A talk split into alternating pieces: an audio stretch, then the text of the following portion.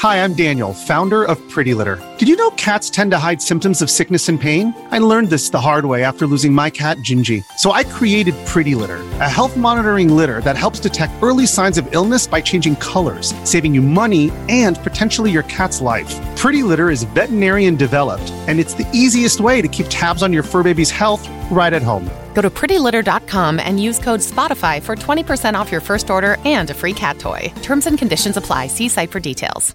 We often hear about crime stories in the early stages of an investigation, when they're shrouded in mystery, and then again when they slowly unravel years later in a courtroom. But what happens when we examine these cases from crime to court case? Would we potentially see a larger issue at hand? And would it cause us to remember the victims, maybe in a different way? Working as a criminal justice reporter in Saskatoon, Saskatchewan, Canada for eight years, I've covered many cases involving female homicide victims. Saskatchewan had the highest rate of intimate partner violence and domestic violence in Canada in 2018, according to Stats Canada. The percentage of missing and murdered Indigenous women and girls in our province is also one of the highest in Canada. And the rate of femicide, the killing of women and girls primarily but not exclusively by men, exceeds the national average. This podcast series details the stories of four women, their lives, deaths, and the criminal cases that followed, in hopes of ensuring they are never forgotten. And this person was out with intention to hurt somebody.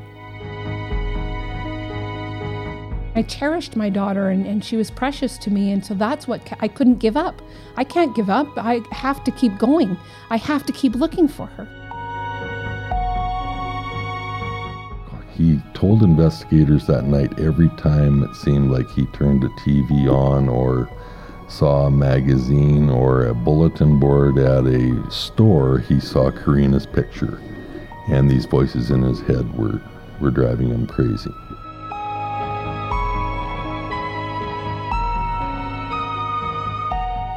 Nine years after the disappearance of Karina Beth Ann Wolfe, I spoke with three people who were very crucial in her case.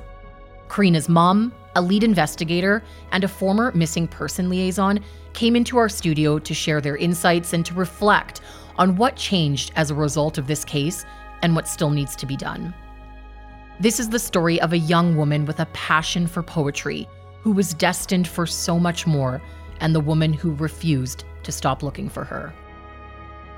I'm Bre McAdam, criminal justice reporter with the Saskatoon Star Phoenix, and you're listening to She's Gone Stories of Female Homicide Victims in Saskatchewan from Crime to Court Case. This is episode one The Disappearance and Death of Karina Beth Ann Wolfe.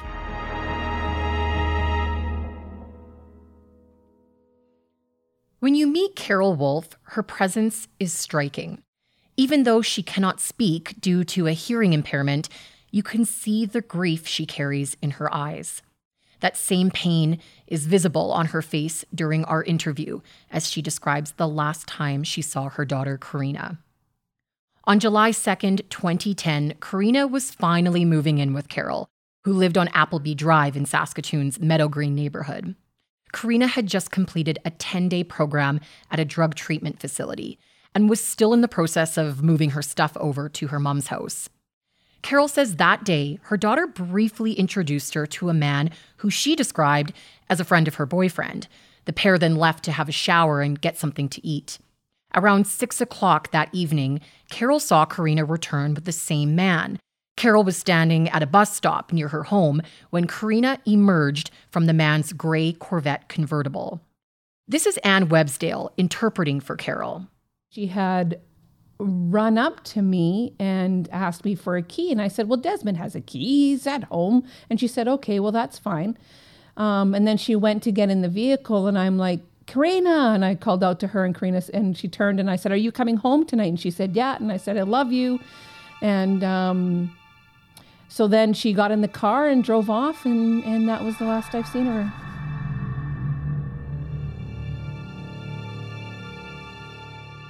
Police later found out that the man Karina was with dropped her off at a gas station on the corner of 20th Street and Avenue H, a few blocks away.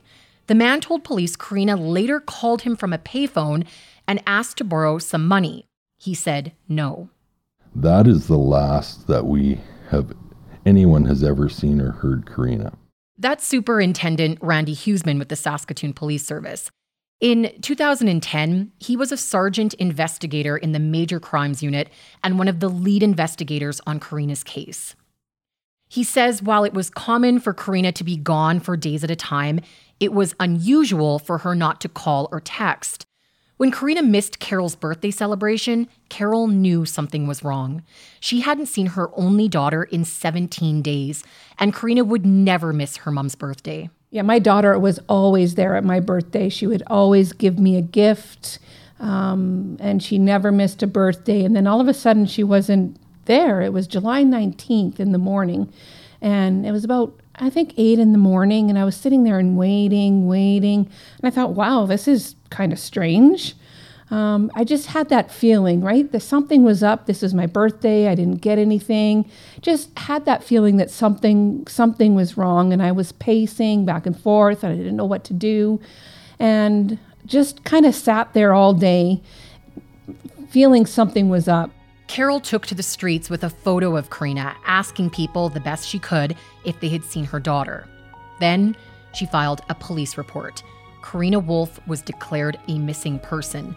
She was just 20 years old. Her disappearance was deemed suspicious for a few reasons. There was no activity on her bank accounts, and she hadn't picked up any of her prescriptions from the pharmacy. Also, during the course of the investigation, both police and Karina's family would say that she led what would be considered a high risk lifestyle. Like many, she had issues, but she was certainly not defined by them.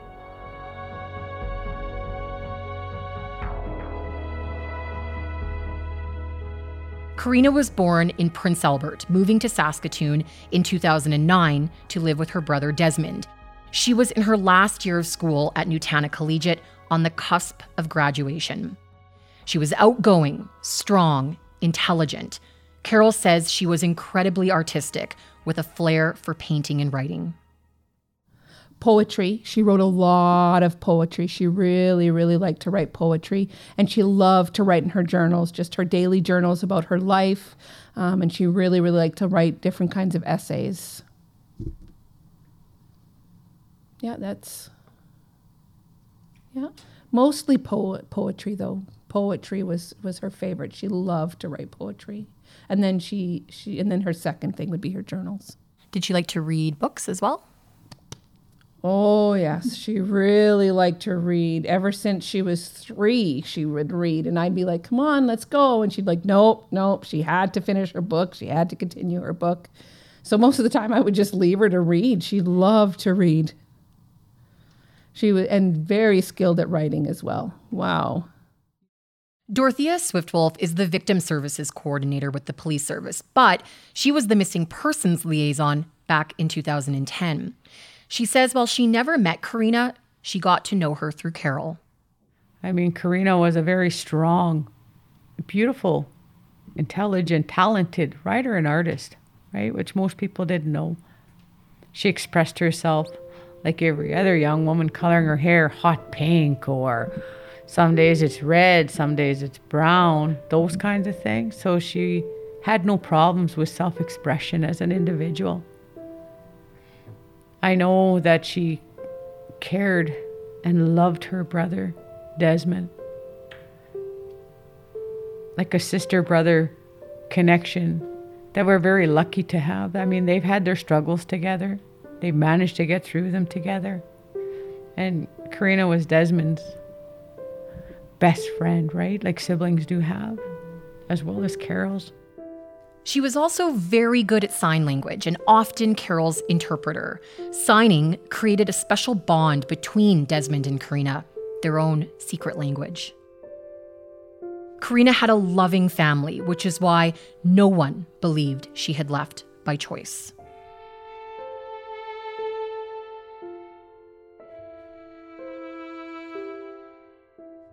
A year went by, leads were shrinking, but questions kept growing. Did someone take Karina? Was she alive? And who was the man in the gray Corvette, the last person who was seen with Karina and who she later called from a payphone? Carol did not speak with this man. Um, she knew nothing about this man at the time. What was suspicious to her is that he was a 54 year old Caucasian male, and in her mind, she was wondering what he was doing with a 20 year old Indigenous girl. Randy Huisman, the lead investigator, says the man was immediately a person of interest and their main focus in the early stages of the investigation. They didn't know his name, but they had a description of him and his distinctive car, which they released to the public. It didn't take long for the man to come forward. He was unable to clear himself immediately as a person of interest. Um, and when I say that, you know, somebody who's evasive with answers or um, didn't have a, an answer that you would think that would uh, come out immediately. And, you know, when we look into his background, there were checks where he was um, had street contact with the police in the area of the stroll area uh, regarding prostitution activities and that kind of thing. So he remained on our focus. And in those cases, they do remain on your focus until you're able to clear them. And we weren't able to clear him yet. Randy says they interviewed him a lot and eventually got him to take a polygraph, which he passed. After that, police did everything they could think of to elicit information. This included Crime Stoppers reenactments and giant billboards with Karina's face that read Missing Artist, there were some tips, but they all dried up. Randy continued to visit Carol at least once a month to update her on the case, even if it was to say that there was no update. Carol says she would fantasize about seeing her daughter walk through the door. I would go out and search for her and I would keep looking and I mean I cherished my daughter and, and she was precious to me and so that's what I couldn't give up. I can't give up. I have to keep going. I have to keep looking for her.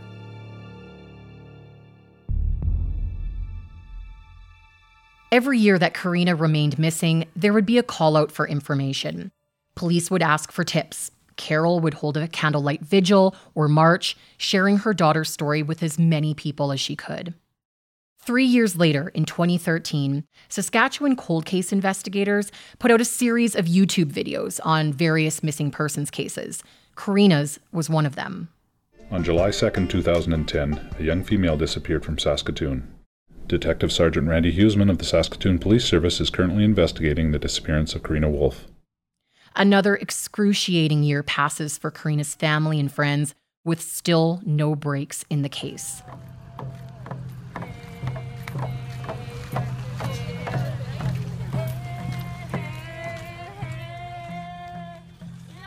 Carol organizes an awareness walk from Appleby Drive to Karina's last known whereabouts on 20th Street. Police block off the roads as people wearing t shirts with Karina's face drum and hold signs that say missing in big, bold letters. Five years after Karina vanished from a busy street corner in Saskatoon, Carol joined then interim chief of the Federation of Indigenous Sovereign Nations, Kimberly Jonathan, in Ottawa for a roundtable on missing and murdered Indigenous women. Then, later that year, about nine months later, something finally happens. And it's almost unbelievable.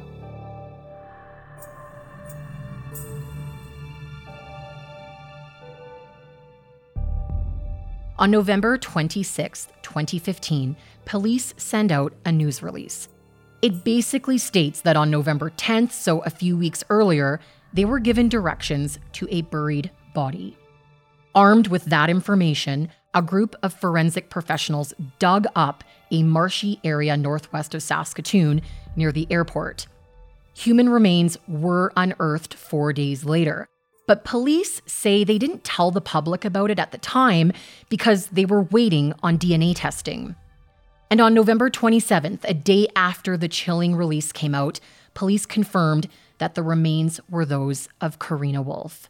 Dorothea takes us back to that day that day, I had um I knew it was going to be a, a, sad day, a hurting day. And me and Carol talked about if that day ever came And I would be the one to come over to tell her that it was Karina. And Carol always told me sometimes I look for you in the window every time they locate remains. So I knew that day was going to be a hard day for me to try to be strong.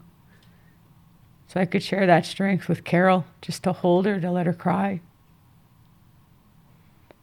I remember going out to the site and it was cold. It was it was so cold. And I could see Carol didn't want to leave. All I could do was wrap her in a blanket and stand together, cry and pray. That's a day that I won't forget. But there was still a pretty major unanswered question. How did police receive this information about Karina's body five years after she had disappeared? What we find out is that a man had walked into the Saskatoon police station and told the officer at the front desk, quote, I've murdered somebody and I want to kill myself. He then mentions Karina's name.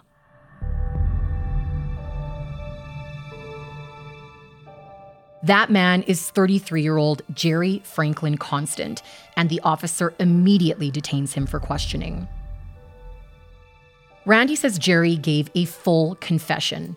He was in a drug induced psychosis after binging on methamphetamine and crack cocaine for about two months.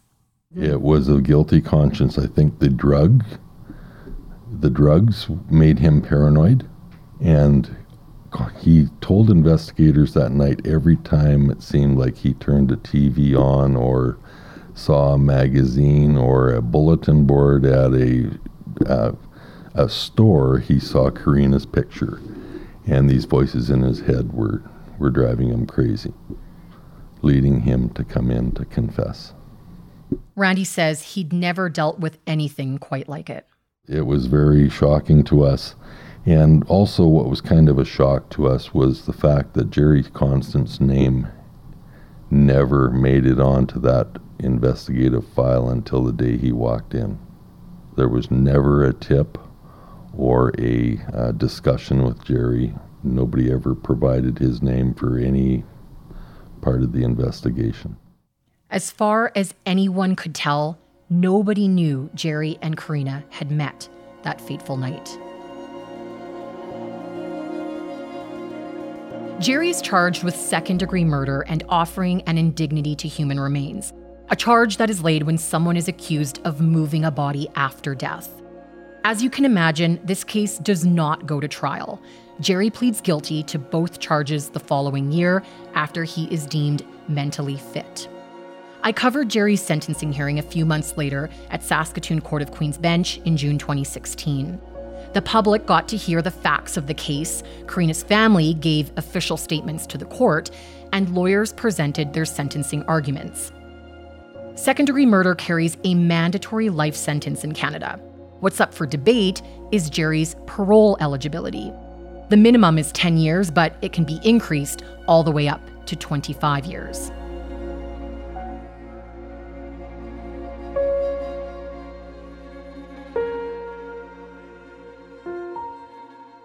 Court hears for the first time that Karina and Jerry encountered each other near the Friendship Inn on July 2nd, 2010. This was after Karina was dropped off by the man in the gray Corvette just a few blocks away. Crown prosecutor Matthew Miazga said Jerry was looking for someone to have sex with and invited Karina back to his apartment in the city's north end. When they arrived, Jerry snapped. He strangled Karina, cleaned her body, put her in a plastic tub with garbage bags, and then dumped her in a slough northwest of Saskatoon. The violent, senseless killing was described as a moment of displaced rage. Jerry was mad at his girlfriend and took it out on a woman he had just met. Carol hears all of this. She was in court for Jerry's sentencing. When it was her turn to give a victim impact statement, she says she remembers being nervous. It was her first time confronting Jerry, a lanky man with a narrow face, wispy facial hair, and brown eyes. He sat in the prisoner's box while Carol stood at the front of the courtroom and told him, through an interpreter, that what he did to Karina shattered her heart, spirit, and soul. This was my daughter, my precious daughter, that she's not garbage.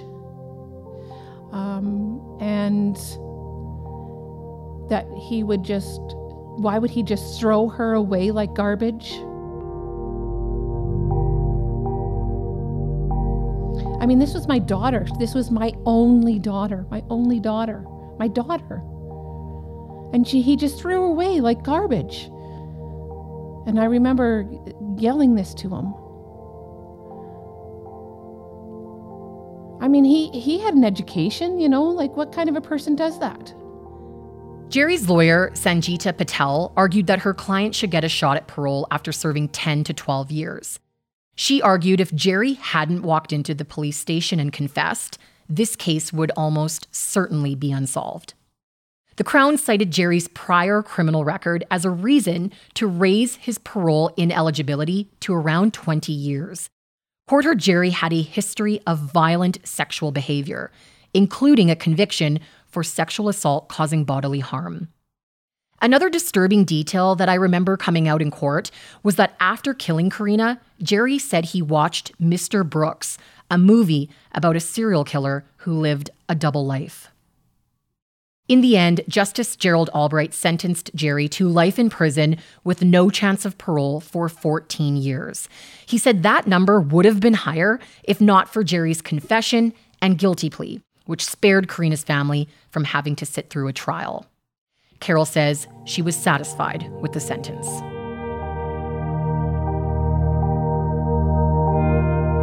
There's no doubt that Carol Wolfe was instrumental in keeping her daughter's case in the public eye.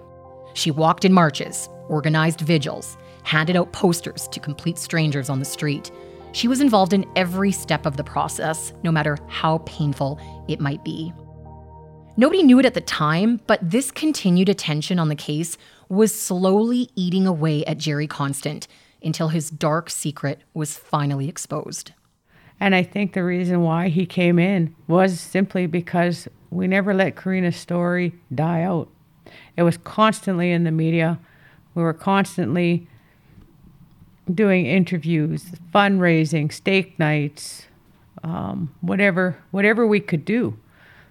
The other unique part about the investigation is that the investigators at that time took the time to come and sit with Carol and know Carol and get to know Karina through Carol. Um, of course, in police work, it, there's always transfers to different units, those kinds of things. But I think what was unique that each officer, when one would leave and a new one would start, would bring would come together to introduce Carol to them, so that they they knew Carol and they knew that this is the woman that they'll be working with. This is her daughter, and we need to find her. Over time, uh, doesn't matter who you are when you have this relationship. It started off to be a business relationship on the investigation to keep her updated on things.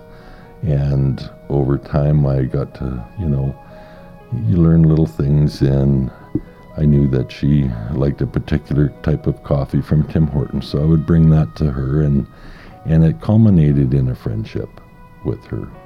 And um, I think that in itself, accompanied with all the media stuff, uh, played games with Jerry Constant in solving this file.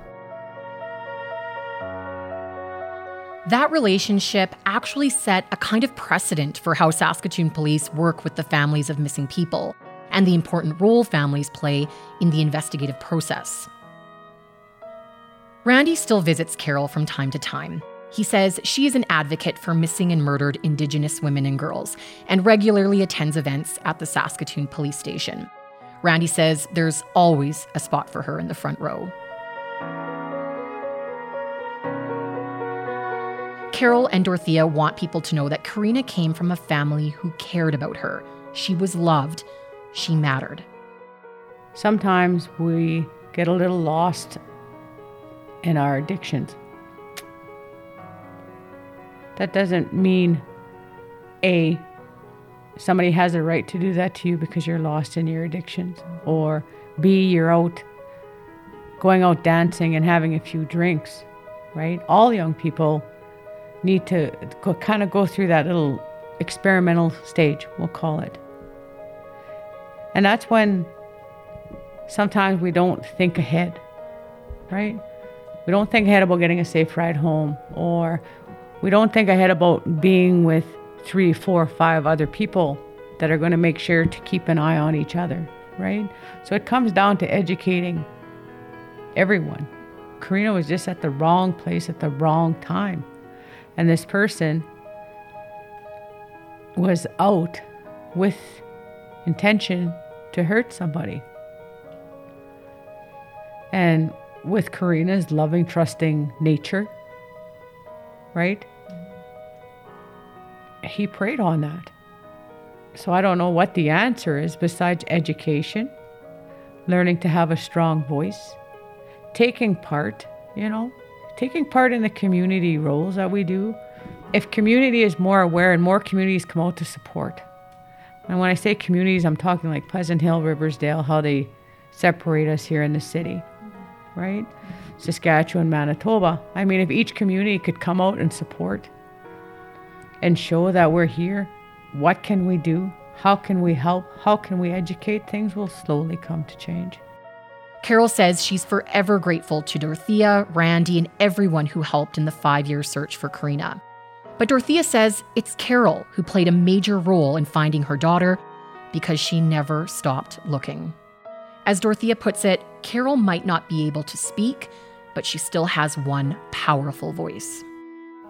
It's just to simply put it as strength, honor, and hope. Just never lose that hope. That's all we have is hope.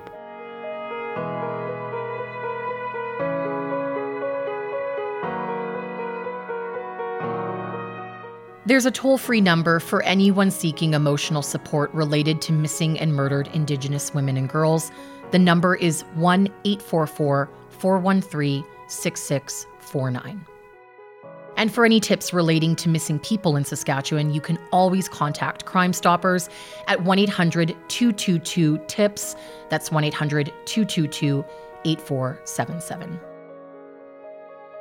She's Gone is researched and written by me, Bre McAdam. Our producers are Ashley Trask and Matt Olson. Our theme music was created by Bryce Hall. And editorial assistance comes from our editor in chief here at the Star Phoenix, Heather Persson.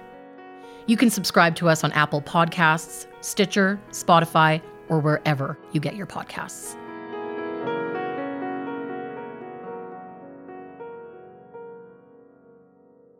On our next episode, I don't know. I just had this feeling that I grew up in that area right where Carol disappeared or was reported to have disappeared. I knew the area, so I just felt that I had to go out and help if I could, some way or another.